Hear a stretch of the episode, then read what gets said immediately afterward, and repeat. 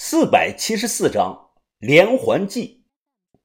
我常年在外头混，见的人多了，懂基本的观人之术。眼前这两个人面相普通，一身的休闲装，但眉宇间隐隐的透着一股气息。那股气息说不清道不明，但我却能感受到。我笑着看着他们俩，粉的味道确实还可以啊。就是稍微有点辣，哎，我听二位的口音不像是南方人啊，吃的习惯吗？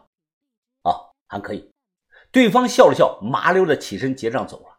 我脸色阴沉，一把掰断了手中的筷子。广信物流老板消息灵通，在整个业界很牛逼。他不做我们的生意，说我们近期可能被人给盯上了。再加上把头这两天的反常。我分析种种，有了自己的判断。目前看两条路，回去收拾东西，立即跑路，往北边跑，就往沙漠或者是高原那一带跑。那里是地广人稀，没有探头，要不就是回去听把头指挥。我毫无疑问选后者，因为把头外号叫银狐。我脸上没表现出慌乱。又重新拿了双筷子，继续的嗦粉。雪崩来临前，没有一片雪花是无辜的。所谓牵一发而动全身，对方既然只盯着我们不动手，我猜要么是没有证据，要么就是没到时机。吃完粉，我晃荡着去买了盒烟，去买芒果，装作一切都很平常的样子。哎，疯子，你买的芒果啊？那我就不客气了。豆芽仔、小轩、于哥互相有说有笑的在开着玩笑，表情十分的轻松。但把头脸上不见轻松，反而十分的凝重。他一直望着窗外。把头，我走过去，伸出左手，弯了弯小拇指，这是北派的暗号，意思是有危险。我联系的广信的车没有来，他们不做我们这单生意了。我小声的汇报着。把头看着窗外，旅馆北边不远处有家垃圾处理厂。今天晚上等天黑了，你悄悄的从后门走，把这批货扔了。我一脸的肉疼啊！好，大头，我想知道这只鸟到底是斑鸠还是老鹰啊？是黑色的还是白色的？雾太大了。看不清啊，我猜应该是只半黑半白的秃鹫，吃肉的。我立即明白了，老鹰代表同行，斑鸠代表白帽子。把头讲树上可能是一只半黑半白的秃鹫，那就是指不干净的白帽子，暗指老学究那伙人的势力。这个老不死的又盯上我们了。我发现。怎么每一次出国宝，这个老东西就跑来了？阿育王塔是这样，妙音鸟是这样，现在招良珠也是这样。老学究就跟有狗鼻子一样，闻着味儿就来了。老学究民国生人，这个人马上一百岁了，活了整整一个世纪。他本身既是个有几十年下墓经验的老盗墓贼，也是个有白帽子背景的老怪物。很难去定义他是属于正义方还是反派方，因为据我所知，北派有不少大人物都和他有挂靠的关系。云峰啊，你记住了，将来你自己带队，遇到类似的这种状况，你要做到基本的三点。我认真的聆听，把头伸出一根手指。第一，别怕。天下乌鸦一般黑，比的就是谁更黑。把头伸出第二根手指。第二，别贪，一千万也好，一个亿也罢，该断就断。暂时失去的，以后都能加倍的得到。把头最后讲到：第三，拉人，利用自己所有能用的人脉。豹子能咬死野狗，但当他对上了老虎，绝不敢轻易的下口。哦，我明白了，把头。那咱们去博物馆的事儿，把头皱皱眉头。我要设一个黄道十二宫连环局来脱身，博物馆的计划是其中最重要的一环。对方是冲着招良珠来的，那我王显生就给他来个买椟还珠。这个纸条你拿着。现在别看，等到今天晚上三点整再打开。我收下叠好的纸条，疑惑的看着把头。把头，今晚有什么行动啊？云峰，今晚你这样。我听着不断的深呼吸。现在是宁静的暴风雨到来的前兆。现在掌舵的是把头，我们几个年轻人只能在旁划船。夜里两点，黑暗中，我拉上大包的拉链，压低了帽子，轻手轻脚的关门下了楼。四周寂静无声，偶尔驶过一辆跑夜班的出租车，司机放慢速度问我坐车不？我没有理会，提着大包顺着人行道向北步行。走了有半个多小时，前方快到垃圾场了。我猛地加速，提着包狂奔了起来。站住！别跑！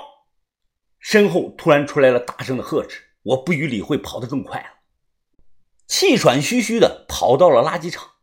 这里是臭气熏天，未运走的垃圾都堆成了小山了。顾不上脏和恶心，我急忙用手在这个垃圾山上刨了个坑，将包就丢进去了，胡乱的扒拉扒拉垃圾盖上。紧张的回头看了一眼，随后我空手继续向前狂奔。站住！站住！我回头一看，就看到是两个中年男人正在追我。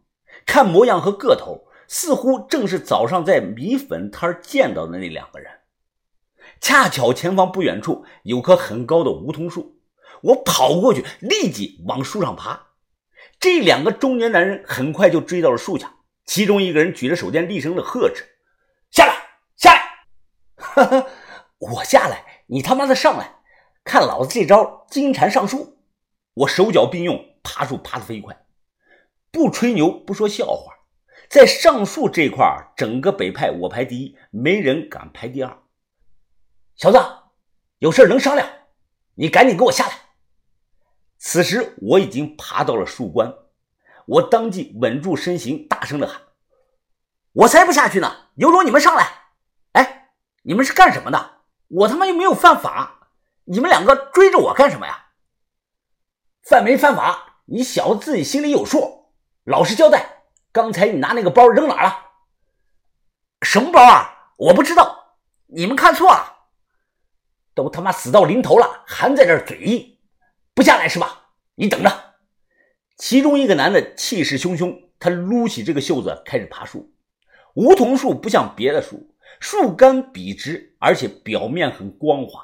这个人爬了没有两米高，直接手滑摔了下去。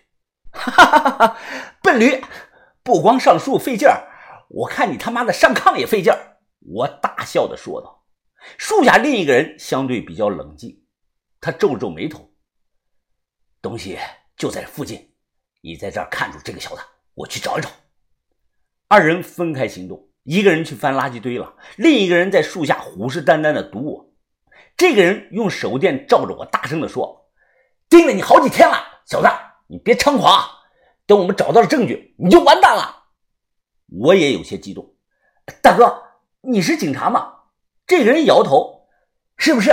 你以后会知道的。”那让我猜猜，你俩不是警察，你俩是那种没有编制、专门给人卖命干脏活的狗腿子吧？